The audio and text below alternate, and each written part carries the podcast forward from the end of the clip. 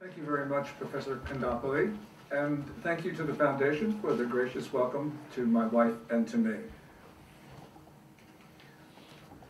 As China continues its historic leadership transition, its economy is stumbling, the Communist Party is faltering, the authority of the central government is eroding, the military is breaking free of civilian control, and the Chinese people, from one end of their country to the other, are taking to the streets, often in violent protests. The wheels are coming off China. So many things are happening all at once, it's hard to know where to begin.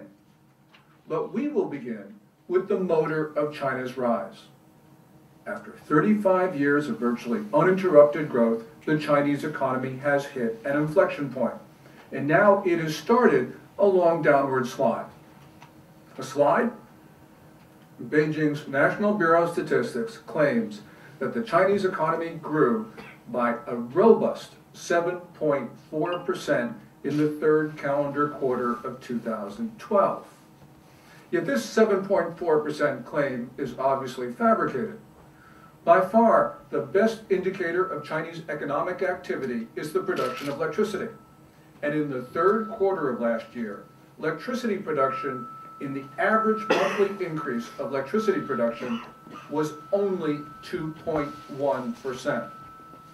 Because the growth of electricity historically outpaces the growth of the underlying economy, it means that China could not have been growing much faster than zero. And China was not growing much faster than zero when its factories were filling Christmas orders and therefore should have been booming. And as bad as electricity numbers are, there is growing evidence to indicate that they have been inflated to make the economy appear better than it actually is.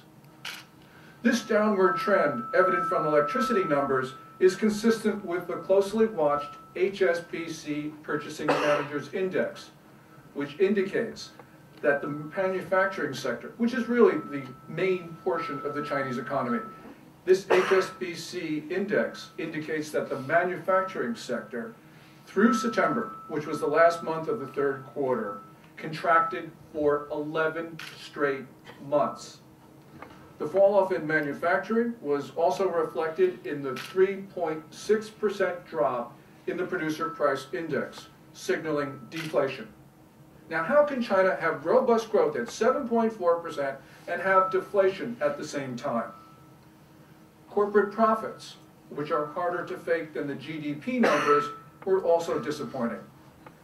Profits of state enterprises, the most profitable part of the Chinese economy, profits of state enterprises, according to the Ministry of Finance, fell 11.4% in the first three quarters of 2012.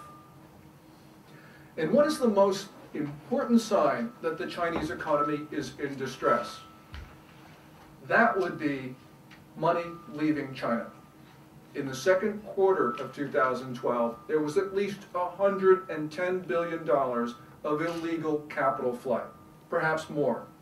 When we get the data for the third quarter, we will apparently see that much more money has illegally left China.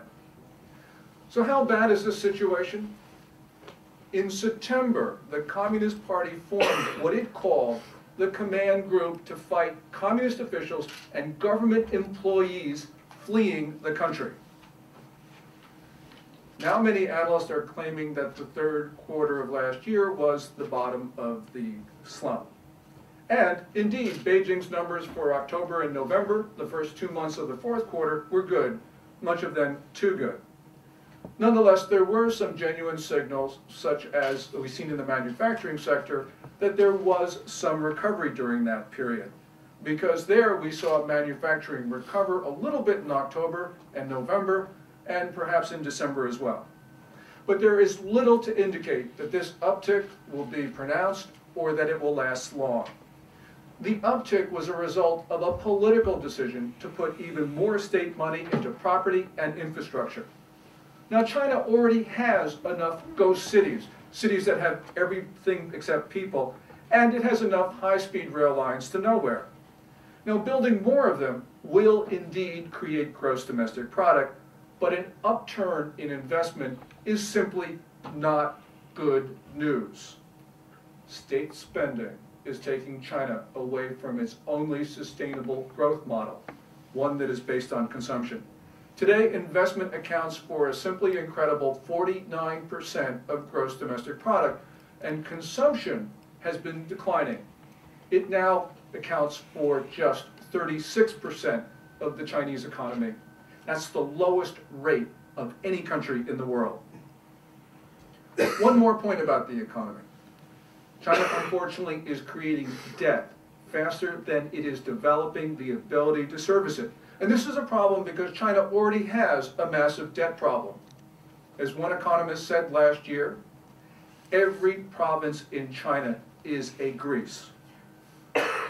Now this that debt uh, fueled spending spree looks like it was time to coincide with November's Communist Party 18th Congress. Now the Congress has passed, we are seeing leading indicators pointing to a new slump. The fall in the price of construction materials looks like the recovery is not going to last long. But equally troubling is an apparent fall in retail spending, which is evidenced by falling profits of consumer products companies as well as retailers. And the recent bank runs in China indicate that this great credit expansion, which has fueled growth since the end of 2008, has just about come to the end. Now, foreigners, by and large, are not too concerned about China's economic difficulties. They say that despite their severity, these problems are temporary and will soon be forgotten because China is in a supercycle upwards. And yes, China was in a three-decade upward supercycle, and there were three principal reasons for it. First, there were Deng Xiaoping's transformational policies, which were encapsulated by the phrase reform and opening up.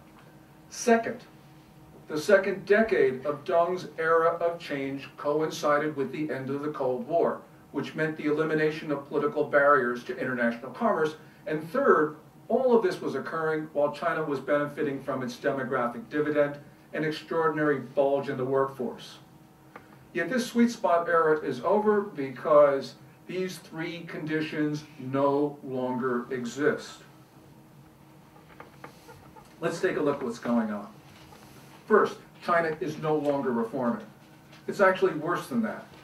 Hu Jintao, the departing leader, has presided over an era that was marked by, on balance, the reversal of reform.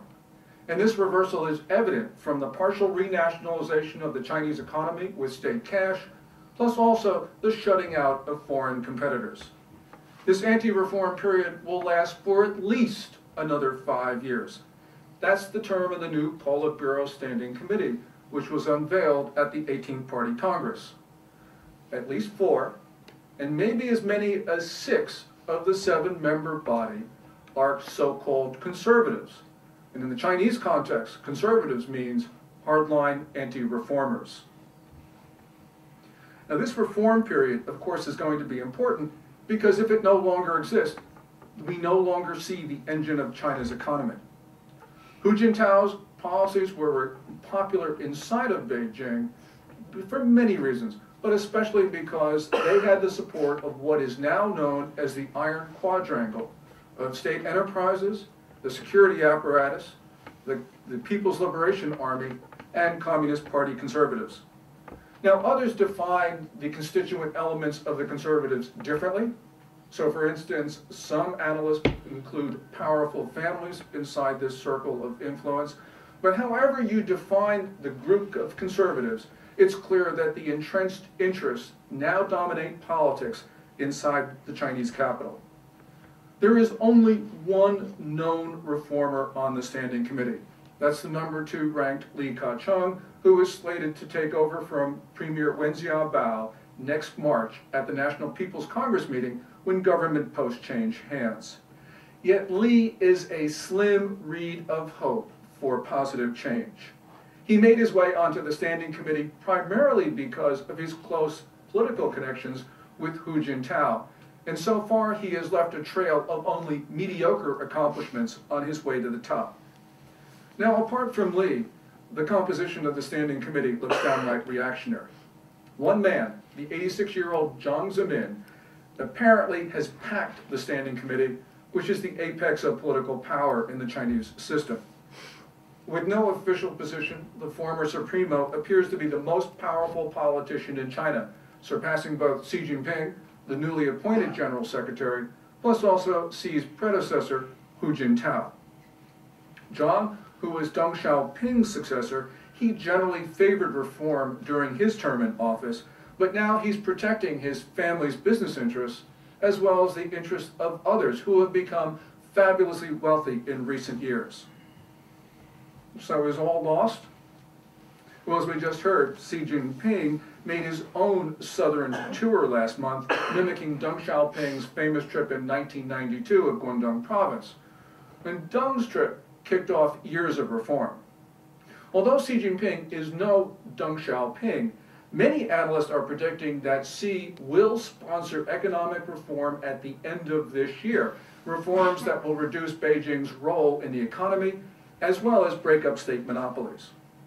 Now these changes would be welcome, of course, because many of, many of the reasons for the slowdown in the Chinese economy relate to the fact that state enterprises have been using their newfound political clout to close off opportunities for the most progressive and productive elements of the Chinese economy, domestic entrepreneurs and foreign companies. Now, Xi Jinping and Li Keqiang may be hoping to launch bold reforms to sustain growth throughout the coming decades, but the pair in the short term is likely to be concentrating on consolidating their political position in the Chinese system, as well as maintaining political stability. In other words, Xi and Li are in no position to sponsor economic reform soon, which means that in an especially troubled transition, they're not going to do so. After all, their predecessors, Hu Jintao and Wen Jiabao, were thought to be reformers, and they never got around to reform, even though they had 10 years to do so. China has progressed about as far as it can within its existing political framework. Further reform would threaten the power of the Communist Party, so the party will not sponsor much more change of that sort. For instance, a market economy requires the rule of law which in turn requires institutional curbs on government. Because these two limitations on power are incompatible with the party's ambitions to continue to dominate society, China cannot make much more progress toward them, at least within the current system. And in the current system, there is a growing consensus in Beijing that serious economic reform cannot occur unless there is also far-reaching political reform reform certainly more ambitious than the inter-party democracy that Chinese leaders like to talk about. Yet meaningful political reform is completely off the table, as the disappointing lineup of the new Standing Committee makes clear. China for this moment is trapped in various self-reinforcing and self-defeating feedback loops. In one of these loops, we see that a slumping economy is causing a crisis of legitimacy. The legitimacy crisis is in turn causing a wide-range political crackdown. The crackdown makes reform unlikely, and the absence of reform really prevents long-term economic growth. Just when China needs reform the most, the political system is least able to deliver it. Now, Beijing's cheerleaders are now starting to wonder whether the Communist Party will survive until the 19th Party Congress which is slated to occur in 2017. I mentioned that there were three conditions that created this extraordinary growth in China over the last three decades. The second one is the favorable external environment. Unfortunately for the Communist Party, that no longer exists. China's exports boomed in the post-Cold War era. In this unusually benign period in world history, countries wanted to integrate China into the international system, and so therefore they were indulgent, tolerating its mercantilist policies. But we have left that time of uninterrupted growth. Now every nation wants to export more. And in an era of protectionism or of managed trade, whatever you care to call it, a trade-dependent China will not be able to export its way to prosperity like it did during its last downturn which followed the Asian financial crisis at the end of the 1990s. And in fact, nations have in fact become less forgiving of China. 18 months ago, it was inconceivable that Pacific Basin nations would launch a major trade round that did not include China. But that is exactly what happened in November 2011 when President Obama announced the Trans-Pacific Partnership negotiations. The terms of the deal include provisions, such as the restrictions on state enterprises, that were specifically designed to keep the Chinese out. And in President Obama's last State of the Union message, he targeted China with his trade enforcement unit. And of course, we have just seen the first American presidential campaign where both candidates tried to outdo each other to see who was tougher on China. Now, yes, a lot of what we heard was indeed political rhetoric, but this rhetoric was because of China's mercantilist behavior, and it will result in real policy change, not just in the United States, but elsewhere. Third, let's look at the most fundamental reason why the Chinese economy has just about come to the end of the road. China, which during the reform era had one of the best demographic profiles of any nation, will soon have one of the worst. Because of the one-child policy, the country will begin to shrink within a decade, perhaps as early as 2020. But more important, the workforce has already peaked. That occurred in 2010, six years before Beijing's official demographers said that it would. Now, some Chinese scholars believe that the supply of workers in the under 35 cohort, the so-called golden age group, have already been exhausted in rural areas. Others disagree, but even those who think that there still is a pool of workers on the farm acknowledge that not many of them want to move to the cities where, where you see bad conditions and low pay. The reason why this is important is because the Chinese government announced last year that it was going to be building 20 new cities in each of the next 20 years. And urbanization is Ka, one of Li Keqiang's four new modernizations, which he announced in November. Now, up to now, and this is why this is important, up to now, urbanization has contributed to Chinese growth, but it's not clear where China is going to find the people to power this process over the next two decades. The country already has its ghost cities, but now it seems determined to build even more of them. Urbanization is not sustainable unless there are people who are willing to move to the cities, but more important, to work in them. Urbanization, of course, will continue, but it will no longer power Chinese growth like it has during the last three decades. Demography may not be destiny, but it will create high barriers for China and Chinese growth. So the Chinese economy has entered a new supercycle, and this time the direction of the supercycle is down. It is in this adverse context, not the favorable one of the last three decades, that Chinese leaders will have to act. In other words, they will no longer be propelled by trends. Going forward, they will have to succeed in spite of them. And this is a critical threat for the Communist Party, which for three decades has based its legitimacy on the continual delivery of prosperity. Already, the Communist Party has exhibited signs of instability. We saw this during the leadership transition as we just heard. There was intense infighting, and much of this was playing out in public. Officials were purged, businessmen arrested, military officers reprimanded. In March, Premier Wen Jiabao publicly warned that China could descend into another cultural revolution. The Communist Party is now fragile. Although Jiang Zemin himself is influential, he is no Mao Zedong or Deng Xiaoping, a strong man able to enforce discipline. At this moment, China's weak leaders will find any excuse to do each other in. Each leader of the People's Republic has been weaker than his predecessor. And many believe that this progression from one man to collective rule is progress, and in many ways that it is. But nonetheless, we have to remember that no authoritarian regime in recent years has survived for long with a larger than life, without a larger than life figure. And Chinese leaders are no longer grand. They are bland and uninspiring, and none of the current crop of the leaders, none of them resonates with the Chinese public. Although Xi Jinping has just been chosen as General Secretary, analysts say that this infighting could get worse over the next five years as the Communist Party tries to designate his successor, who should be named at the next party Congress in five years' time. Moreover, in five years, if the Communist Party lasts that long, there'll be another wholesale change in the makeup of the Standing Committee. And all of this means is that the political infighting never stops in the new political China. And in this new political China, the military has become more powerful. Beginning as early as 2003, the flag officers of the People's Liberation Army have been drawn into civilian power struggles. And we saw this same dynamic this year in the current leadership transition. This process of remilitarization of politics and policy has gone so far that many people believe that the PLA has become or will soon become the most powerful faction in the Communist Party.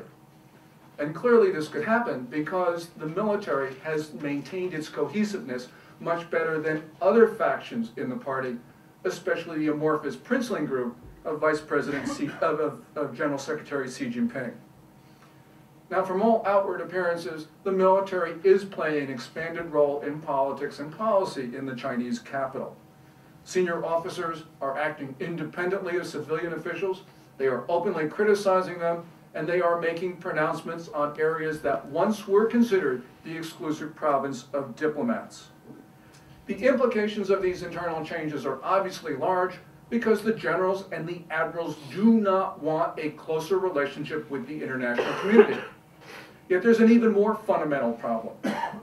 Quote, China's military spending is growing so fast that it has overtaken strategy. This was said by Huang Jing of Singapore's Lee Kuan Yew School of Public Policy. Quote, the young officers are taking control of strategy, and it is like young officers in Japan in the 1930s. They are thinking about what they can do, not what they should do. Today, China's officers, from generals to lieutenants, are thinking about what they want. And as a result, they have become dangerous, arrogant, and bellicose. By their own admission, they are spoiling for a fight. And in a time of political transition, there is almost no political leader who is in a position or willing to take a risk to tell the top brass what to do.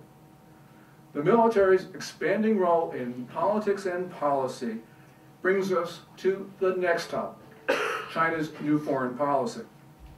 As the military has become more powerful, it has pushed the country down a path of high-profile force projection. This is a strategic miscalculation that history will remember.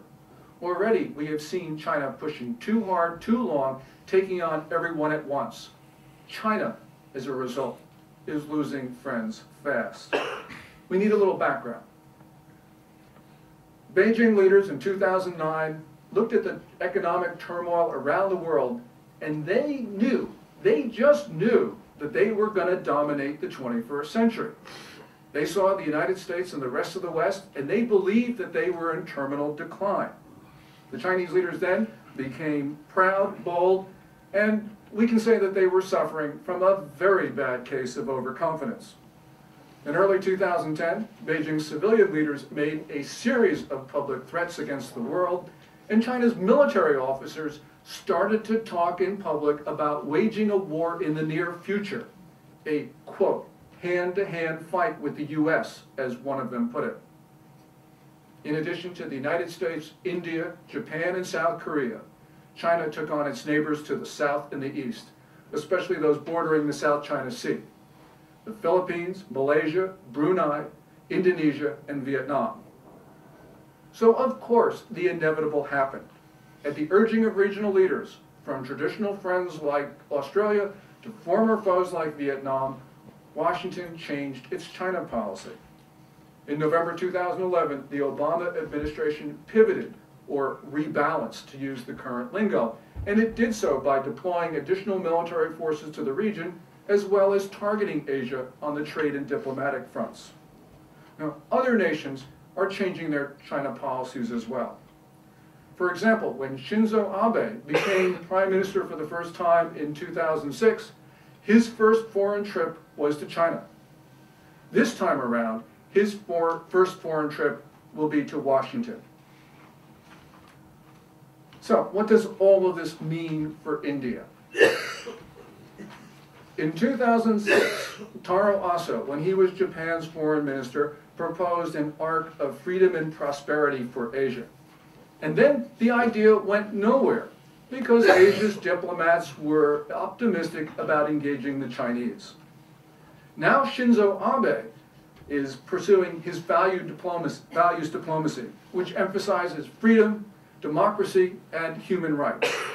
Quote, we will deepen ties, he said, quote, with nations that share and uphold these values.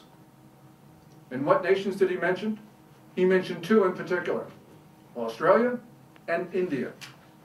So as we can see, a grand coalition of democracies is slowly forming in reaction to China.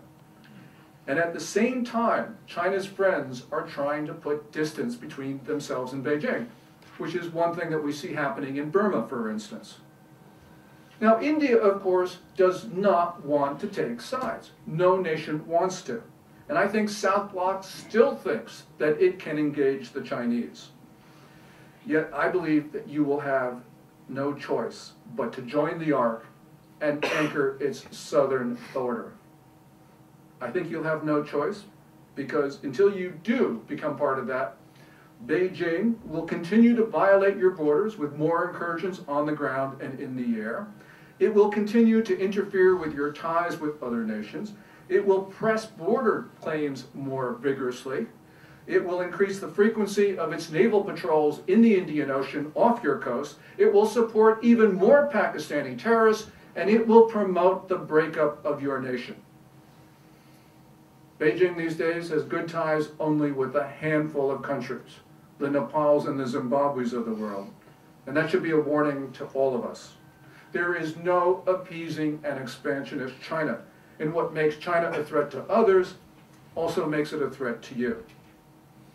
Today we are at the Foundation for Nonviolent Alternatives. In this case, the nonviolent alternative is for India to show strength. Show strength, and Beijing will leave you alone, and there will be peace. Yet if your diplomats betray a sense of weakness, then China will challenge you. Now, despite everything, governments around the world, including yours, will want to work with Xi Jinping. There is always a renewal of hope when a new Chinese leader shows up on the scene. But this optimism is not going to last long. Continual turmoil inside China is not going to permit Beijing to pursue good relations in the long term. No country, other than countries that decide to submit to China, can have stable ties with a Beijing that is in distress.